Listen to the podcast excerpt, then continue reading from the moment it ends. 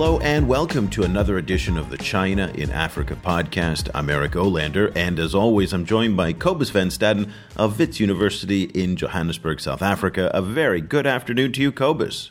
Good afternoon. Well, today we're going to be talking about South Sudan, and this is a topic that's been coming up over and over again in the news, just particularly this summer, uh, when in the beginning of the summer, China came out with a very high-profile campaign to raise its profile in South Sudan. The new Chinese ambassador to South Sudan, Mister Ma Qiang, he uh, held a, a number of events and press conferences and met with the international media, which is something that we don't actually see from the Chinese very often. And after what the news we're going to talk about today, he might regret that decision. And once again, we might see the Chinese go back behind the walls of their embassies and not talk to the press. And the reason why we're suggesting that there's a, a contradiction here is because way back in uh, about in June of this year, uh, he came out and said that there's going to be uh, an arms embargo uh, on all com- combatants in South Sudan. Uh, lo and behold, over the course of the summer, well, things didn't quite turn out that way. And a shipment of thirty-eight million dollars of a variety of weapons, mostly small arms, but uh, shoulder-fire missiles, uh, some pretty potent stuff, uh, was on its way to South Sudan. So that seemed like a little bit of a contradiction. Now we're getting word this week that uh, China has halted uh, those arms shipments and will, in fact, now not sell weapons to, uh, to the Chinese. So before we get to The, the the Ma Qiang and his kind of quotes from early in the summer, Kobus, were you surprised to see this kind of back and forth uh, in terms of China's weapon sales to South Sudan?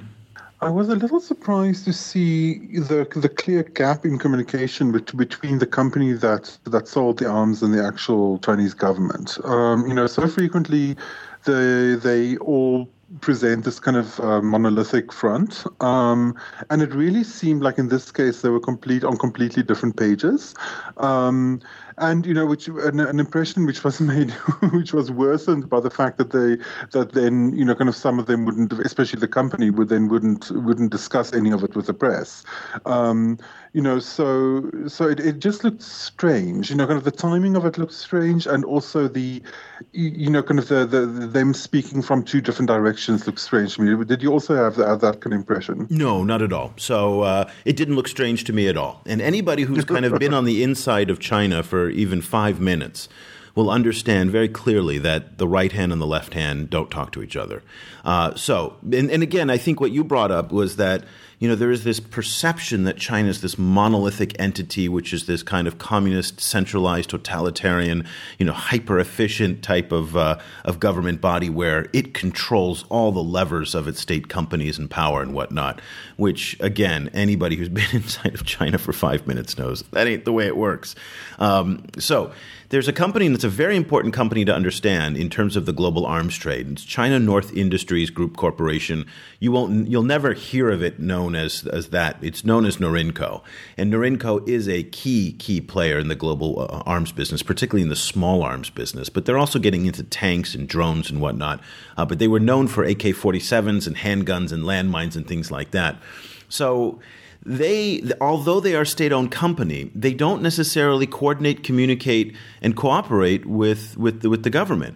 Now, that shouldn't come as any real surprise because what we've got, you know, you know, arms traders in, in the U S, arms traders in France, in the U K, uh, that have very deep relationships with the government, but yet have their own agendas as well. And so in some ways, I think we should just look at the Chinese in the same way that we would look at, you know, your own country, Kobus, who is, in fact, I think, in the top yes. three weapons vendors in Africa. Um, yes. And who has been known to sell, you know, very lethal weapons to not very savory people, uh, and probably mm-hmm. going counter yes. to South African policy as well. Uh, so I think in some ways it's part of that kind of just ugly, messy picture that is the global arms trade. So do you think this was a case where the where the communication just wasn't coordinated? Um, where they were, or, or was it also a situation where was the, the, the, the fact that there is going to be or that, that there is an arms embargo, you know, kind of if you take the ambassador at his word that there was an arms embargo already, you know, kind of by, by June, July, was that fact somehow not communicated or was Norinco ignoring that fact? Like how how should we interpret that? Okay, let's do the, the kind of optimistic, you know, positive way of looking at it, which was, yes, the memos didn't get through. Uh, you know, these are vast bureaucracies that don't necessarily watch Al Jazeera and pay attention to these kinds of things. You know, what the decisions are made, you know, six thousand miles away in Beijing. They're done in they're through covert channels with the South Sudanese government, which aren't necessarily talking to the more public channels of Chinese public diplomacy. Okay, that is the kind of, you know, we'll, we'll call that the positive scenario. The more cynical scenario, and this is the one that I think it is, is that Norinco doesn't really give a crap what the politicians say. They're out there to sell, and they're out there to make money. And frankly, I don't think they're any different than, you know, any of the uh, the global arms companies out there. Yeah, so the politicians are saying X, they're still going to sell, you know, arms to Y. They just got busted this time. And frankly, they didn't expect that it would kind of blow up. Do you remember a couple years ago this happened with Zimbabwe, where there was a big yeah. ship loaded with Chinese arms, you know, heading steaming off the coast of of, uh, of Africa towards Zimbabwe, and it got stopped before it even made it to Zimbabwe.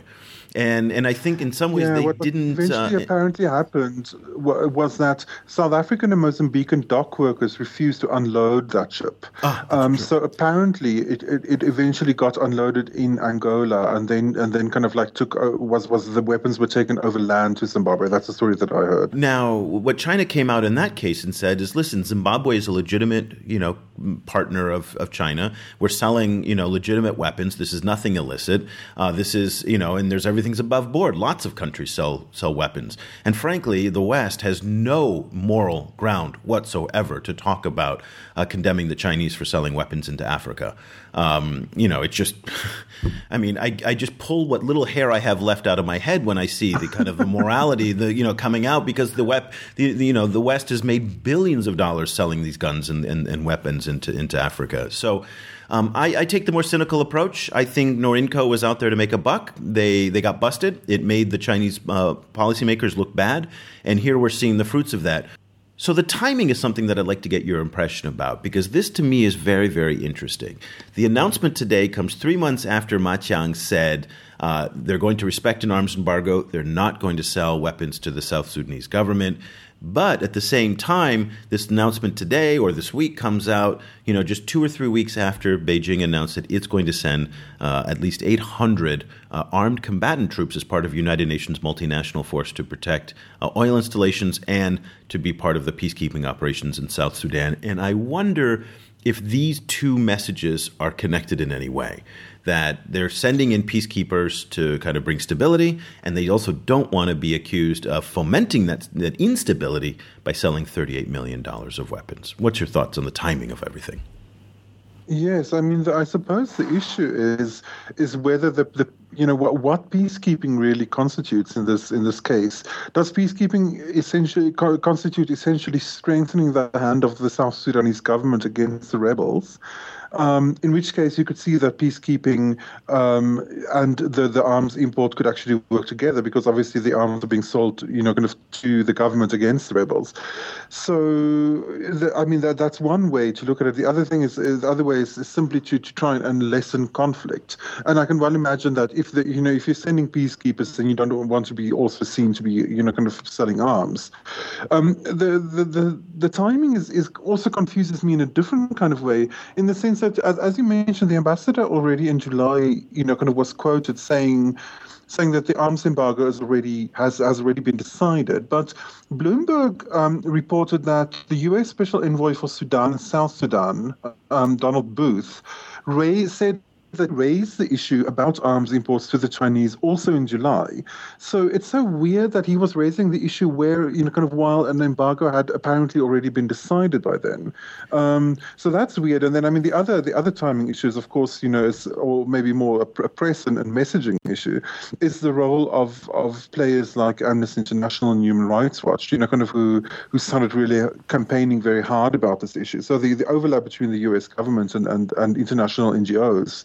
Clearly, I mean, you know, kind of they seem to be, the Chinese government seems to be listening to that kind of bad publicity, I guess. Yeah, but I don't think the, the Chinese give one you know, C R A P about what Amnesty says. I mean, they don't. This is a that's a constituency that they couldn't care less about, frankly. I mean, they've. But made, I mean, isn't isn't the isn't the weight of the of the bad press, doesn't that kind of sometimes kick them into action? I don't you know. know. The way that I, the bad I don't press around Darfur did as well. Well, yes and no. But Darfur was a very good example. You know, everybody talked about a boycott. Everybody talked about condemning the Chinese, and the Chinese seem rather thick-skinned when it comes to this type of criticism. Uh, this goes way back for, for decades that the Chinese have uh, have developed a tolerance for, for, for sharp criticism, whether over Tibet, Taiwan, now Xinjiang, uh, human rights. You know, they just take it from all sides. I don't think that's what moves the Chinese. The Chinese are very pragmatic.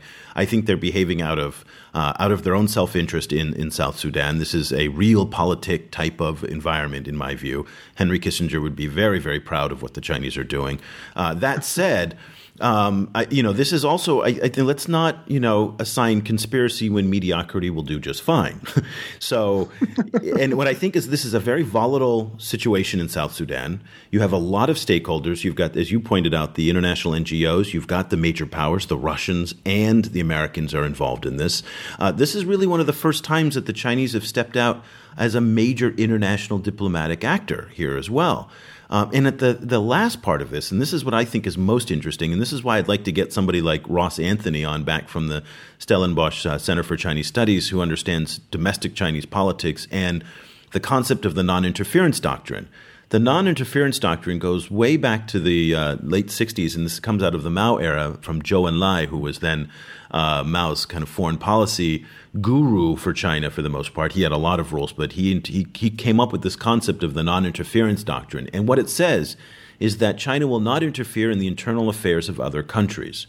And what made me furious this summer was when I saw that the Chinese were sending these thirty-eight million dollars of weapons to support one side in a civil conflict.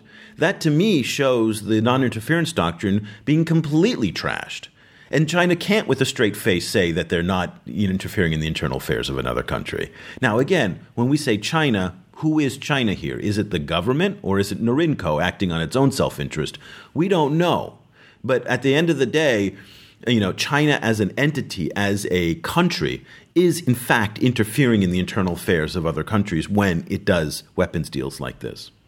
Yes, I mean, it, but it, it's also when, you know, kind of when it sends peacekeepers. Um, and, and yeah, you know, for yeah, example... But that's it, not an know, interference, though. That's a U N, but that's a U N-mandated, multinational type of thing. Do you see what I'm saying? That's not a unilateral intervention. Yeah, yeah, yeah. Yes. No, that's true. That's yeah. Um, so going back to the realpolitik aspect of this, what, what do you, you kind of just reading the tea leaves? Like, what would the realpolitik kind of thinking be behind between in the first place behind, you know, kind of really kind of making making a big deal of the arms embargo now?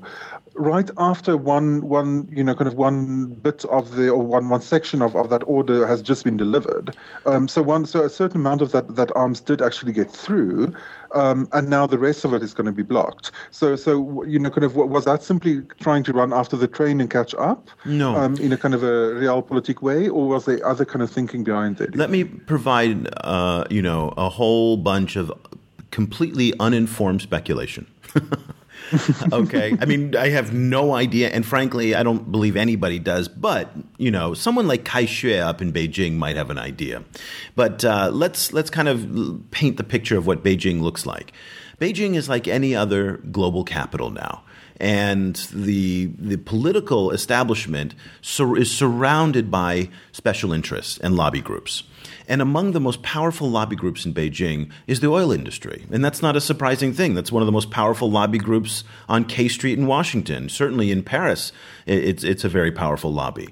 So what I suspect is happening here is that what we may have seen is the kind of the, the, the playing out of different special interests in Beijing, the lobbies for the oil industry versus for the weapons industry. And frankly, I think the the, the fact that part of the mandate of the eight hundred one hundred U N peacekeepers was to protect Chinese oil installations, or oil installations, but they're all Chinese there for the most part. So by de facto, de facto they're Chinese. And that to me was very interesting. So I think that this is an oil-driven policy here. And there was an article that came out this summer that basically said, you know, welcome to the club, China. You're now an imperial country. You know, when you're sending out all, you know, armed soldiers to protect oil installations, well, that kind of takes the fig leaf off, fig leaf off of uh, of what it is. And so, so I suspect that what's happening in Beijing, as I said, totally uninformed speculation here. So full disclosures that. Um, That this was uh, this was a lobbying effort, and uh, that the oil industry, which is very powerful, China National Petroleum Corporation, has invested billions of dollars into South Sudan. It does not want to see that investment be flushed down the toilet, and what it's doing is protecting that investment. Yes, I mean, uh, you know, that that that makes sense to me. Um, it's it's interesting to think about, you know, the kind of moral complexities of the situation from the position of, of South Sudan, because of course, oil is essentially South Sudan's only industry. Um, so in a weird way, you know, kind of on the one hand, China has become this kind of imperial power. Um, on in uh, you know on, on the other hand, like by protecting the oil industry and, and not kind of setting it back by like five years because of because of you know kind of damage by by fighting because of fighting, it is in a way saving South Sudanese lives in the future, in the sense that you know kind of once once this kind of war has has run its course, the the economy can kind of get back on track. You know, um, in in any other country that uh, could probably make any sense, but in the case of South Sudan, where there were almost ninety percent of the economy completely depends on this one industry, you know, in a way, it it probably it is probably is helping people, not now, but maybe in the future. Yeah, I mean, that's going to be a hard argument to sell, only because how much of both Sudan and South Sudan is awash in Chinese weapons.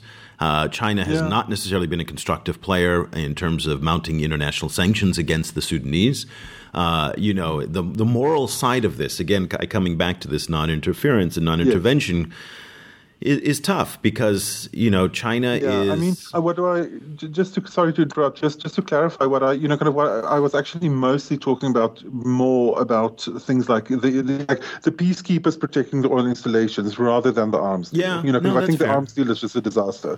But yeah, yeah that's fair. I mean, you know, it's it's again as an American, and and I get very frustrated when I see Americans. Or Westerners in general, kind of get on their high and mighty moral horse because, well, frankly, our history is littered with this same thing. That doesn't necessarily yeah. justify or excuse the Chinese for what they're doing, but I also think that we have to look at this in a context, that poor people with lots of natural resources and dictatorships oftentimes buy illicit weapons, and they'll buy them from anybody who will sell them. And, and most likely, there are people all over the world, from your country to mine, who will sell it to them without any moral, you know, scruples I think who are kind. selling it to them. At the who moment, are selling it to them. And again, it's very important to remember that although China is a major weapons uh, vendor in Africa, and in particular, they're the worst kind of weapons vendor because it's the small arms, it's the landmines, it's these kinds that have a very intimate type of connection with people. You have to pull that trigger to kill another person.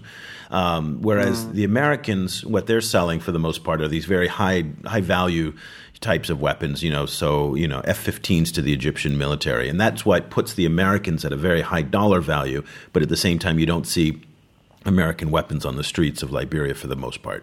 That's now a Russian and Chinese thing. So, um, you know, this is a complicated thing. South Sudan, to me, is one of the most interesting areas to watch for, for China, in part because they are they've invested an enormous amount of diplomatic political capital. And I guess in some ways, and this is the last point that I'd like to get from you, is, you know, Mister Africa himself, Zhong Jianhua, who is the special advisor to the Chinese government on Africa, he is basically their top diplomat on Africa. He himself is personally overseeing the South Sudanese uh, peace process for the Chinese. And so I wonder if in some ways, too, that they want to bring stability to South Sudan in order to start establishing their credentials as a legitimate global diplomatic player, the same way that they're deploying their military to quite great effect, actually, off the coast of Somalia and participating in the anti-piracy operations uh, there. And that's brought them some credibility. So I wonder what your point, what your point of view is in terms of the political capital investment that they've made. I think they're in a difficult position because they've invested themselves financially, obviously, but politically very heavily in a, in a situation where it seems like both the government and the rebels are very happy to essentially burn down their own house while they're still living in it, you know. Um, they they seem to have very little kind of even concern about, you know, kind of about the situation they themselves are creating. Um, so this Bloomberg article, um, which was which which was appeared this week, is by by Ilya um, Gridnev, um, ends with with the very eloquently, I thought, by with with the spokesperson for the Sudanese government calling calling for on, on the rebels to surrender, and then um, and then saying at the end, we hope that peace comes, and that is that is the hope of all of South Sudan. He then laughed and ended the interview, quote unquote, you know? Mm. So it's like, I mean, these are not nice people, no, you know, to say it very, very kind of simple-mindedly. I mean, they're, they're, it's, a, you know, kind of, this is almost like a, almost a gangster state, um, very, very unstable, you know, kind of the, the, the, the, the South Sudanese voters are incredibly disempowered. So, if you're going to be choosing, uh, you know, some uh, a foreign policy situation in which to mediate and essentially to stake your whole political reputation, that you know, kind of the the uh, something to to risk your entire non-interference policy on, like they're essentially doing, this is maybe not such a such a sure thing. Um, yeah, but, you know, but so, bear in mind they, they've kind of painted themselves into a corner. They have, but but again, and I, I don't mean to excuse or justify anything that the Chinese done have done, because that's not I, I don't. A, they don't need it, but B, that's not my thing. Um, but this is new for the Chinese. Um, this is a, a, a, you know, again, being a global mediator in an international conflict is something that they haven't done before. Um, they've never been known to be that kind of power. So I think they're also stumbling their way through some of these conflicts. This is still an early stage of China's international relations development. So I think we should afford them a few mistakes because they are new to this game. Uh, you know, there's always this pressure on the Chinese from the West, from the United States in particular, to be a more responsible stakeholder in the international system. Well, this is what it looks like, but it's not always smooth sailing. And so what we may be seeing here, again, pure uninformed speculation, is them just figuring it out and making mistakes along the way and not coordinating their policy structure internally in Beijing or on the ground in Juba. So that might – there's all these things might be it. At the end of the day, we don't know.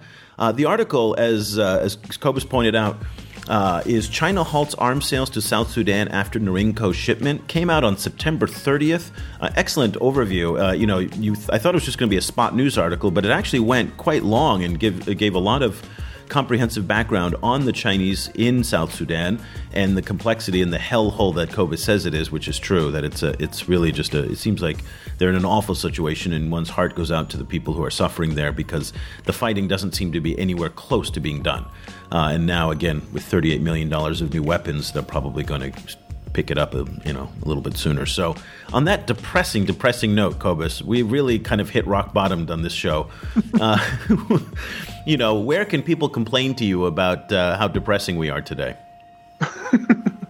They, they'll see me on our Facebook page. It's facebook.com slash China Africa Project. And I'm also on Twitter at Stadenesk, with S T A D E N E S Q U E. And South Sudan is one of the major topics that we cover regularly on our Facebook page. We're now at almost a quarter of a million followers from all over the world, holding daily discussions on the Chinese in Africa from all sides of it.